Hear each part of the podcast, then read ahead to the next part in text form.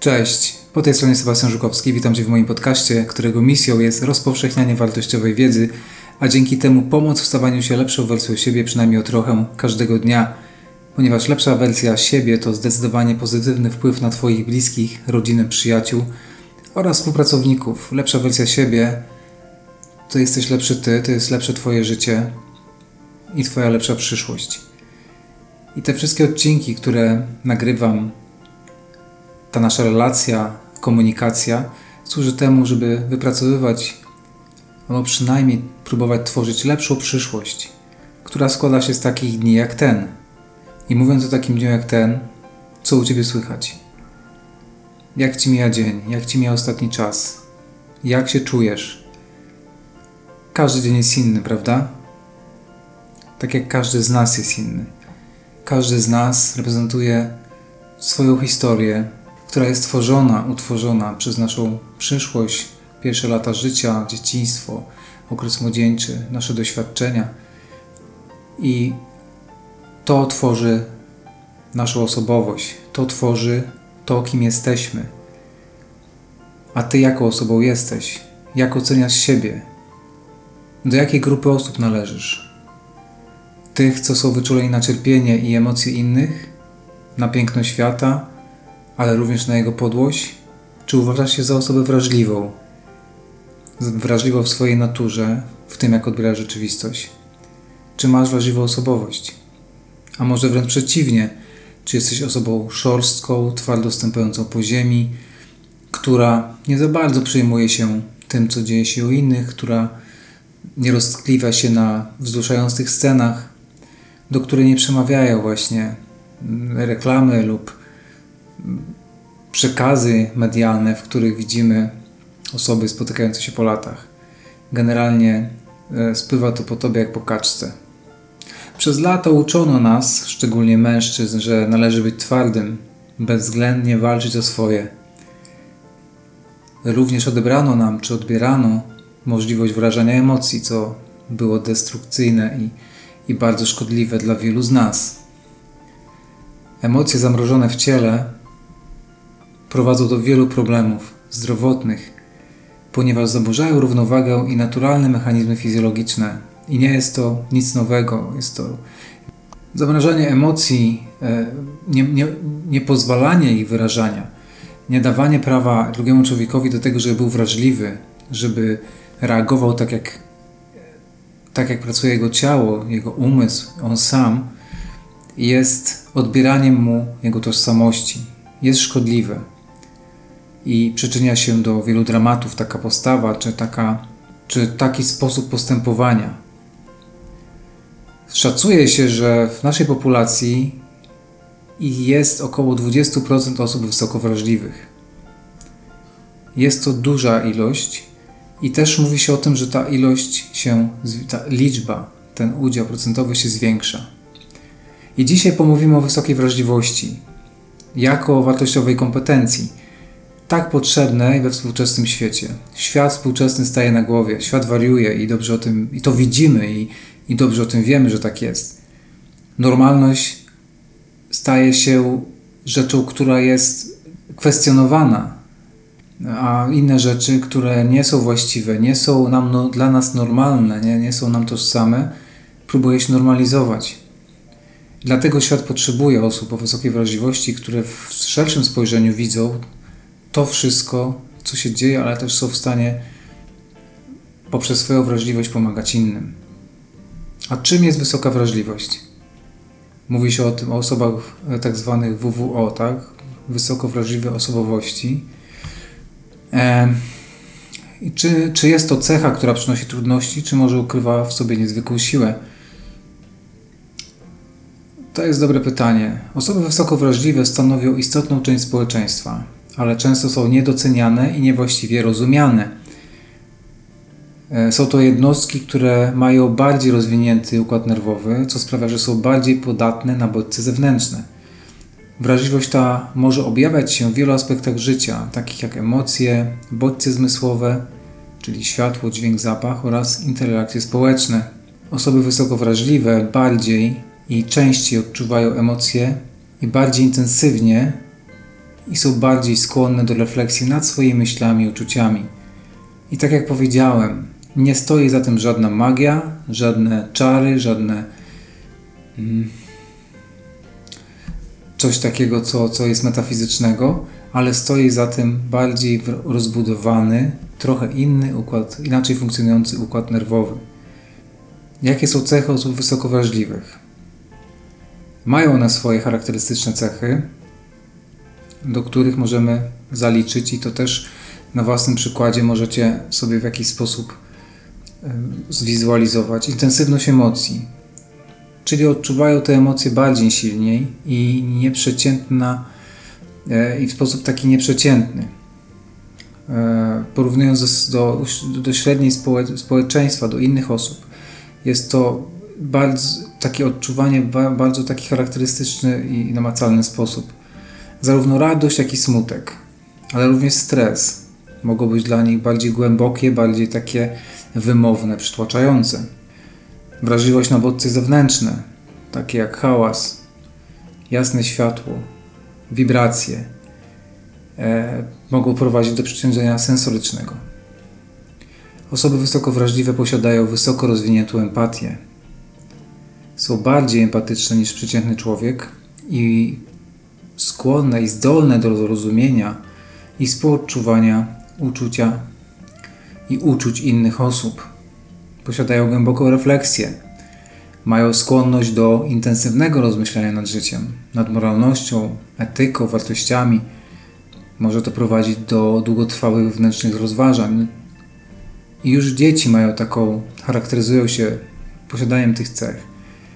Więc to, jeżeli ktoś posiada dziecko, które jest wrażliwe, które różni się od innych dzieci, to jest to nie, to nie należy się tym martwić. Oczywiście powstaje pytanie, na ile świat teraz, na ile to jest kompetencja, czy, czy osobowość wrażliwa w przypadku dzieci jest czymś, co stanowi wartość dodaną, bo wiemy, jak jest w szkołach. Często takie dzieci są poddawane ostracyzmowi, czyli są odrzucane, bo są wrażliwe, bo ich grupa nie rozumie. To tak jak w życiu, że pewne cechy, kompetencje mają znaczenie w młodości, podczas gdy w wieku już dorosłym, dojrzałym wieku, tak, nie mają znaczenia, liczą się inne rzeczy.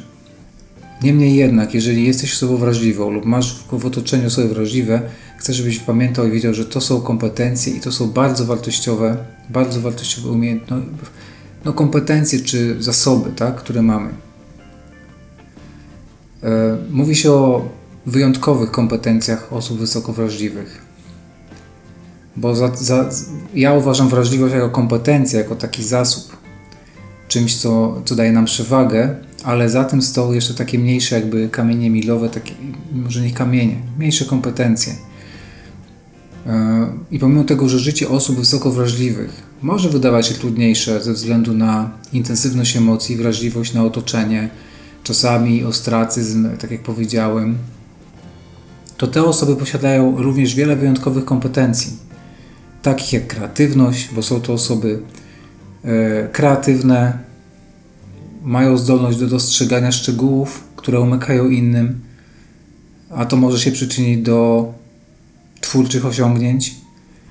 Empatia i wsparcie społeczne, ich zdolność do empatii sprawia, że są doskonałymi przyjaciółmi i partnerami życiowymi, gotowymi służyć wsparciem i zrozumieniem a rozwinięte umiejętności interpersonalne e, pomagają im zrozumieć i łączyć się z innymi ludźmi na głębszym poziomie.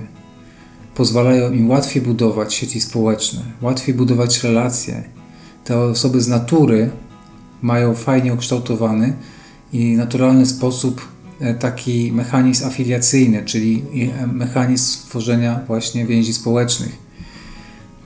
I działanie Działają te osoby zgodnie z wartościami i skłonność do refleksji pomaga im żyć zgodnie z własnymi wartościami i przyczyniać się do dobra społeczeństwa. Takie osoby są też dobrymi e, przywódcami, liderami, osobami, które, które e, prowadzą ludzi, które nadają wartość drugiemu człowiekowi czy grupie ludzi. widzą więcej, e, są w stanie lepiej wyczuć wyzwania, problemy, to czego doświadcza drugi człowiek, są w stanie go wesprzeć. Mm, I o tym już mówiłem w jednym z podcastów o przywództwie, tak? Wbrew pozorom przywódca to nie jest osoba, która jest cały, musi być charyzmatyczna, ekstrawertyczna. Często przywódcami są osoby właśnie, które są mają naturę wrażliwą, wysoko wrażliwą. I tych osób, tak jak powiedziałem, jest około 20% w społeczeństwie. Mm, a wysoka wrażliwość jest obiektem badań psychologicznych od wielu lat. I choć nie ma jednej ostatecznej teorii wyjaśniającej jej powstanie, istnieje kilka koncepcji i hipotez, które próbują to zrozumieć. E, skąd się oczywiście pojawiła wysoka wrażliwość? E, jest teoria ewolucyjna, która mówi, że wrażliwość może mieć korzenie ewolucyjne, ponieważ w przeszłości, kiedy nasz praprzodek funkcjonował w sposób e, na co dzień jako zbieracz łowca, osoby wysoko wrażliwe mogły odgrywać ważną rolę w swojej grupie. Były bardziej wrażliwe na subtelne zmiany w otoczeniu i sygnały społeczne. Ta wrażliwość mogła pomagać w wykrywaniu zagrożeń i budowaniu bardziej harmonijnych relacji w grupach społecznych. Jest również teoria genetyczna, która mówi, że wysoka wrażliwość może mieć podłoże genetyczne. Badania na bliźniakach sugerują, że istnieje genetyczna skłonność do bycia osobą wysoko wrażliwą, ponieważ geny mogą wpływać na rozwinięcie bardziej delikatnego układu nerwowego, który jest bardziej podatny na bodźce. I teoria neurobiologiczna sugeruje, że Osoby wysoko wrażliwe mogą mieć różnice w budowie i funkcjonowaniu ich mózgów, np. obszary mózgu odpowiedzialne za przetwarzanie bodźców zmysłowych i emocji mogą być bardziej aktywne u osób wysoko wrażliwych. Teoria rozwojowa mówiąca o tym, że mm, wysoka wrażliwość może być wynikiem doświadczeń w okresie wczesnego dzieciństwa, e, takich doświadczeń traumatycznych, mogących wpłynąć na rozwinięcie wrażliwości i nadwrażliwości. Teoria jeszcze jest psychodynamiczna, według której wrażliwość może wynikać z głębszych procesów psychodynamicznych, takich jak intensywność wewnętrznych konfliktów lub bogate życie emocjonalne. Zauważcie, że mówimy o teoriach. Jesteśmy na takim poziomie, jesteśmy bardzo rozwiniętą cywilizacją. Mamy bardzo mm, nowoczesne metody obrazowania mózgu. Niemniej jednak nie jesteśmy w stanie zdefiniować, co jest przyczyną wysokiej wrażliwości. Powiem więcej, nie jesteśmy w stanie jednoznacznie powiedzieć, co to jest umysł. Są teorie mówiące o tym, czym jest umysł. O tym też mówiłem. Więc balansujemy tutaj i w jakiś sposób na pewnej krawędzi i no, nic nie jest pewne. To, co chciałem powiedzieć, to jeszcze, że wysoka wrażliwość jest prawdopodobnie wynikiem wielu interakcji, wielu różnych czynników w tym genetycznych, biologicznych, środowiskowych, psychologicznych. Jest to jak system naczyń e, połączonych. I możemy tylko się domyślać, jak, jak, że wiele rzeczy na siebie wpływa i kombinacja wielu czynników tworzy wysoką wrażliwość. Kombinacja wielu czynników tworzy nasze charaktery, tworzy naszą osobowość, tworzy, tworzy to, kim jesteśmy. Chciałbym, żebyś zapamiętała, zapamiętał, że wysoka wrażliwość jest darem, jest wartością dodaną dla Twojego życia.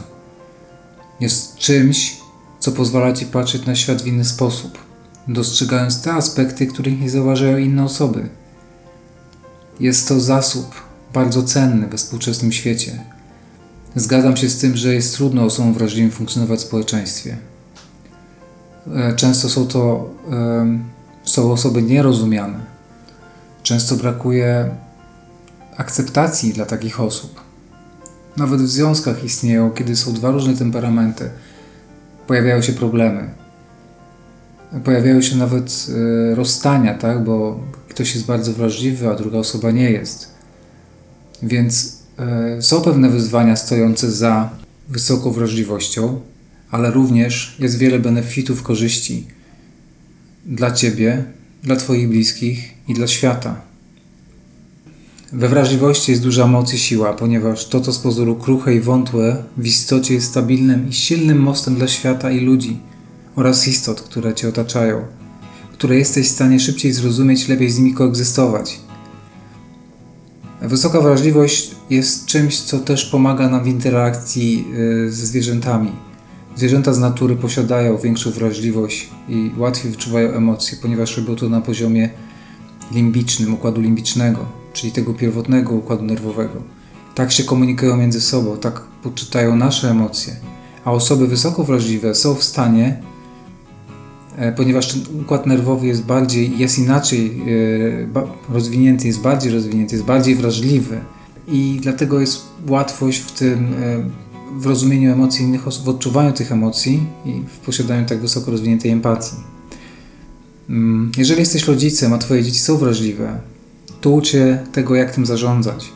Daj im przekonanie, że jest to wartościowe i potrzebne w świecie i jest to kompetencja, jest to bardzo wartościowa kompetencja, jest to zasób, którego w świecie brakuje. Na wrażliwości można naprawdę stworzyć bardzo dużo. Na wrażliwości można zbudować prawdziwe mosty do ludzi, do, do, innych, e, do innych miejsc.